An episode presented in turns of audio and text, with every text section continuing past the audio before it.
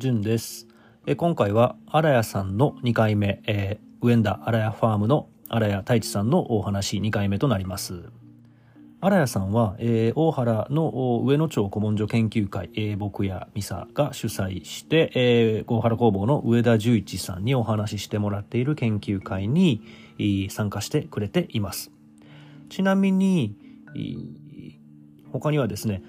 京都の野草料理研究家というのかあの肩書きはちょっと 何と言ったらいいのかよく分かりませんけれどもバカボンさん。ね、えバカボンさんという方も参加してくれています。京都の食の界隈ではまあまあ有名な方なんですけれども、まあ、そんな山に入られる方も参加してくれています。はい、その古文書研究会ですけれども、あの上野町で行っている音福亭での研究会は、えー、僕やあミサさん妻のミサさんたちにとっては住んでいる町内のこと。荒谷さんにとっては自身の農地がある場所。ですね。に照準を絞ったテーマを取り上げてもらっています。はい、基本的にはその大原工房の上田十一さんが話したいテーマで進めてくれているのですけれども、はい。まあ、上野町の山や田んぼの古い名前であったりその呼び方ですとか屋号古道古い道の所在町民の関係性行事などなど、まあ、イメージするものが全て現代にもつながってくることで例えば同じ田んぼを見ていても、まあ、重層的に物事が考えられるようになると。なるので、まあ、非常に身になるというか、まあ、そんな回となっています。はい、でですね、えー、荒谷さんともお話ししていたんですけれども、まあ、2023年の1月だか2月だか、まあ、そのくらいに一度上野町の山を歩く会を催そうかという話をしてます。まあ、町内の山詳しいおっちゃんにナビゲートをしてもらっていやこれまだ あと出しも何もしてないんですけれども山詳しいおっちゃんにナビゲートをしてもらって、まあ、人工林と天然林の境界境界を歩きながら例えば昔芝刈りしてた場所に思いを巡らせるですとか、まあ、当時の植草林草林草林の様相ですねであったり、まあ、町民の暮らし営みを想像するようなそういう時間を作れたらいいなと思っています。まあ、僕らにとっては結局何て言うのかな。なぜその地で農業をするのかということですかね。そこを突き詰める話というのか、まあ、前回の荒谷さんの回でも少しお話に上がりましたけれども活着したい根付きたい思いというのか荒谷さんは根付きたいとおっしゃってましたけれども、まあ、それを醸成する愛着を持つということにつながるのかなと、えー、まあその要不要愛着を持つことが本当に必要なのかとかその要不要についてはまたいろいろと思うところも複雑にあるのですけれども、まあ、ところが住んでるところについて知らないというよりも知ってる方が、まあ、当然面白いなと、まあ、そういう興味があります。はい、なのでひょっとして公なイベントにすることになるかもしれないしそうじゃないかもしれないけれども、まあ、機会あったらぜひぜひご参加くださいねとはい。えっ、ー、と、今回の本編は、えー、そんな荒谷さんの山や森と農業の関わりについて、外すことのできないご自身の農法についてのお話が中心となっています。はい。まあ、あの、いわゆる鉄ミネラル農業、鉄ミネラル農業のお話ですね。はい。サムネイルの写真は僕と荒谷さんと鉄くずが写っています。あの、この鉄は鉄ミネラル用の鉄ではなくて、え撤退された家庭菜園の方の畑を引き継いだ荒谷さん。荒谷さんが畑に残ったさまざまな大量のゴミを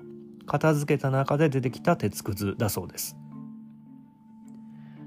まあ、小原では畑を借りる際に以前使ってた方のゴミなんやらを借りる人が何とかするなんとかしなきゃいけないような事態が時にあってまあまあまあ大変やと。要はこれだけゴミ出るなというとこですね。はい。びっくりするんですけど考えなきゃいけないのはそのゴミを捨てた人を単純に非難することではないなと。それは、まあ、すぐできることではあるかもしれないけど、まあ、そもそも非難しても仕方がないというのか大体当時はそれがデフォルトの価値観だったわけで、まあ、特に高度経済成長期というのはまあ経済成長を優先するあまりうん、例えばその畑里山でいうと使い終わった絨毯を畑のあぜに敷いて草生えないようにしようとか見えないものに蓋をするとそういうそんなことはもう悪いことではなくて、まあ、罪悪感がなくてまかり通っていた時代と価値観だと。まあ、ところが現代はその価値観はなかなか通用しないというのか、まあ、循環が基本の自然生態系畑や里山のそのサイクルにおいて自分はどうあるべきかそれを考えなきゃいけない時代だなということでまあ単純に非難するだけじゃなくて、まあ、その先に自分はじゃあどうあるべきかと自戒を込めて考えなきゃいけないなというそういうことなのかなと思いますね。はい、えっ、ー、と冒頭が長くなりすぎました。本編荒谷さんの農業の話です。どうぞ。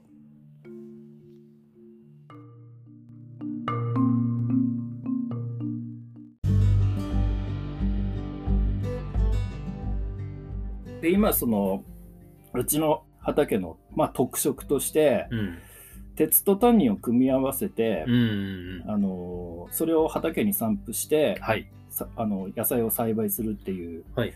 うん、まあ、ある一つの農法をやってるんだけど、うん、鉄ミネラルですね。そうそうそう あの、はい、そうそう。あの現代農業の特徴になってはい。はい、劇的にその野菜がその農法をして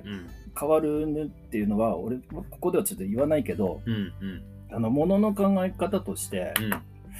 例えばその大原だったら、うん、70年ぐらい前に山って変わってるじゃない、うん、はいはい、うん、要するに杉の杉とヒノキの林になって、うん、単一栽培的なっていうかも物的な感じになっちゃって、はい、ですね。拡大増林が行われて、うん。で地力をどんどんどんどん奪い取っていくような、でやがてこう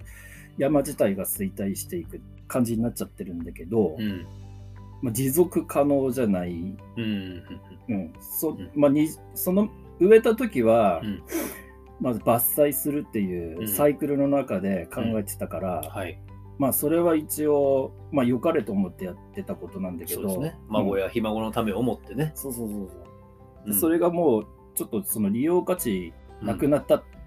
瞬間にもう山から人の手がなくなっちゃったわけじゃない。皮肉な話ですけどね。そうそうそう。もうほぼほぼ僕ら農家から言ったところ言うところの耕作放棄地みたいな、うん、いやまあもう山主さんはね、うん、負債でしかないと思っておられる方がやっぱり多いですもんね。うん、になっちゃってて、うん、で要するにそこそういう耕作放棄地でななおかつその生物の多様性もあまり感じられない、山の面積が広く、うんうん、もう日本中あちらこちらにあるわけじゃない。うんうん、そうするとこういう状況になったっていうことはさ、うん、何かしらの影響が出るか出ないかってさ出るって考えた方がさ、うん、当然じゃ当然ですよね。そうそうそうそう、はい、まあ、どういうところに出てるかって言ったら、その詳しくはやっぱみんなわからない。いろんな多分多岐にわたっていろんなところに出てるから、一つその原因としてどういうところに出ててどういう影響を及ぼしてるかっていうのは、もう誰もわからないんだよね。そうですね。まあデータもそもそもないし、緩やかな変化やったら気づきにくいとかね、そういうのもあるかもしれないし。ただね、あのー、海の漁師さんとかは、うん、やっぱり昔からそういうことにはやっぱ敏感で、うんあの例えばねこれはねなんで海の漁師さんが敏感なのかなと思うと、うん、なのか考えたことあるんだけど、うん、僕ら畑やってると、うん、例えばこれできなくなったとかあの野菜ができなくなったって言ったら、まあ堆肥足したり肥料足したり、土地改良できるじゃん。で漁師の場合はさ、はいはい、海を豊かにするために肥料を入れるわけもできないし、そうですね。堆肥もできない。うん、そうですね。うん。人間ができること、そんなないですもんね。海洋放棄になっちゃうんで。うんうん、でそうすると、うん、どこにやっぱこう意識が向くかっていうと、うん、やっぱ川とか、森とかにもともと水が流れてくるところの環境の方にこう意識していくわけよ。はい、あれでしょ？どこやったっけ？気仙沼？気仙沼がどっかの家計漁師の。畠山さん、ね。うん、森は海の恋人かそんな活動してる人ですね、うん、あれも鉄分の話なんだけど、はい、そういうところに一番最初にやっぱ出てきてて、うん、で今いろんなところで多分海苔取れないとか、その二枚貝が取れないとか、はい。うんうんうん、もうすごい顕著じゃない、うんうんうん、磯焼けしてるとか。もともとね僕あの環境問題に興味持ち出したのって、うん、あの青森って白神山地あるじゃない、はい。はい、でそれ小学校僕小学校の時に、うん、あの青州林道っていうのが通るよってなって、それちょっと阻止させよう。秋田側から通るのは青森側が止めたんですよ、でその時に根深さんってあの上村直美のが遭難した時に、うん、マッキンリーまであの捜索しに行った。で、隊長かなんか務めたのかな、はい、それがさあの山のこうライターをしてて、うんうん、でその人が中心になって、うん、そのどれだけこの白神山地っていうのが、うん、すごい環境に大きな影響を及ぼしてるかっていう連載をずっとと地元の新聞にしてたんですよ。はい、で僕それ読んでて、うん、まあ小学校、まあ、中学年低低学年ぐらいやったから、うん。はい、まあ、よく内容は分からなかったけど、うんうん、まあ一つだけ覚えてるのは森の木を切ると、魚が取れなくなる。で漁師さんがこういうふうに言ってた。へはい、要するに磯焼けがする。うんうん、まあブブナでそのねめっちゃわーっと張るから。うんうん。まあ、それを切った時に土砂が流れてきて、うん、その土砂が海藻の表面に積もって、うん、それが磯焼きに原因になってやがてその魚が取れなくなるっていう記事があって、はいはい、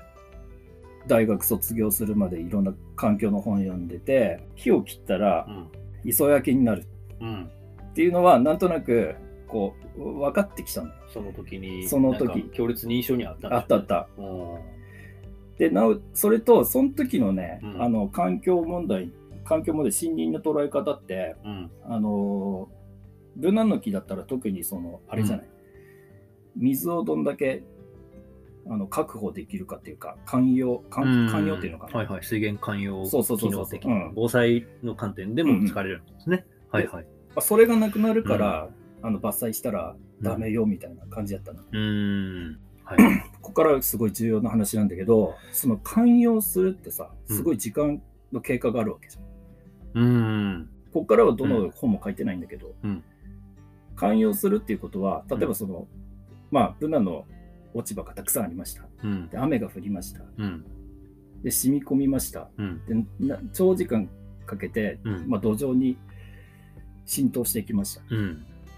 で、これが多分なくなったら、今の大原の山みたいに雨降りました。表面をバーッと流れていきました。それまあ、まあそういう構図なんだけどね。はい、もう全国的にね、土砂崩れがどうのこうのっていうのはやっぱり。で、一つそこで考えたいのが、その寛容するその時間、うん。まあ、絶対時間がかかってるわけだから、その中で何かが起こってる。落ち葉、はい、腐葉土、はい。うん、で地面に浸透していく、うん、すごいかなりの時間がある。はい、水分がその空間を通ることによってですね。うん。はい、でそこで、うん、何かが絶対起こってるっていう想像をしてみたら、うん、決定的に今大原の山に足りないものって見えてくる。なるほど。まあ簡単に言ったら、まあ今今自分の農業で使ってるそのタンニン、落ち葉が含んでるタンニン、あと時間がないからあの地面に浸透することで表層流れ込んでいくんで、うん、まあ、本当だったらあの腐葉土に含まれたタンニンを水分、まあ、水が吸収して、うん、まあ、溶かし込んで、うん、それが地面に浸透していきます。うん、で浸透してゆっくり時間をかけながら、そのタンニンと鉄分が反応して、伏流水となり海になっていきます。はい。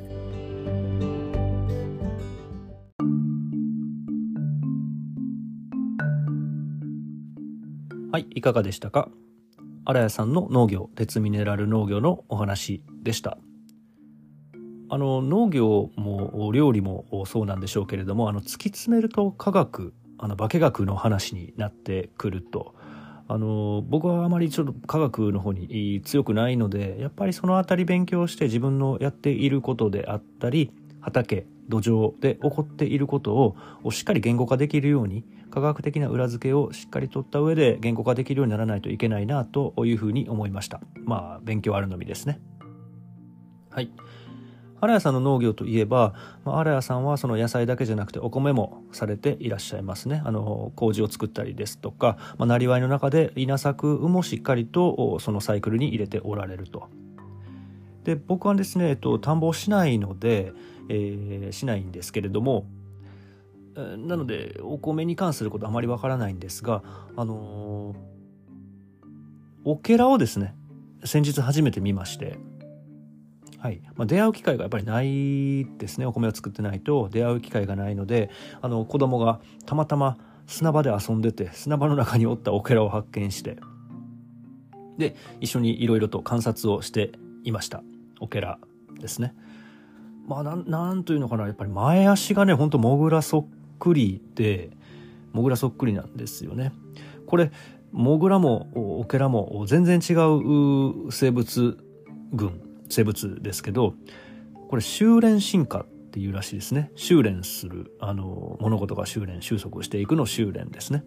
はい。まあ、複数の異なるグループの生物が同様の生態的地位についた時に系統にかかわらず類似した形質を独立に獲得する現象だということであのモグラの前足とオケラの前足っていうのはものすごくよく似てくるその例だということですね。いやなかなかそんなことあるんやな面白いなと観察してて思いました。何の話かよくわかりません。わかりませんが、あの、今回の本編はこれで終わりとさせていただきます。次週も荒谷さんのお話言い続けることになります。はい、次週もお楽しみに。大原ジオのじゅんでした。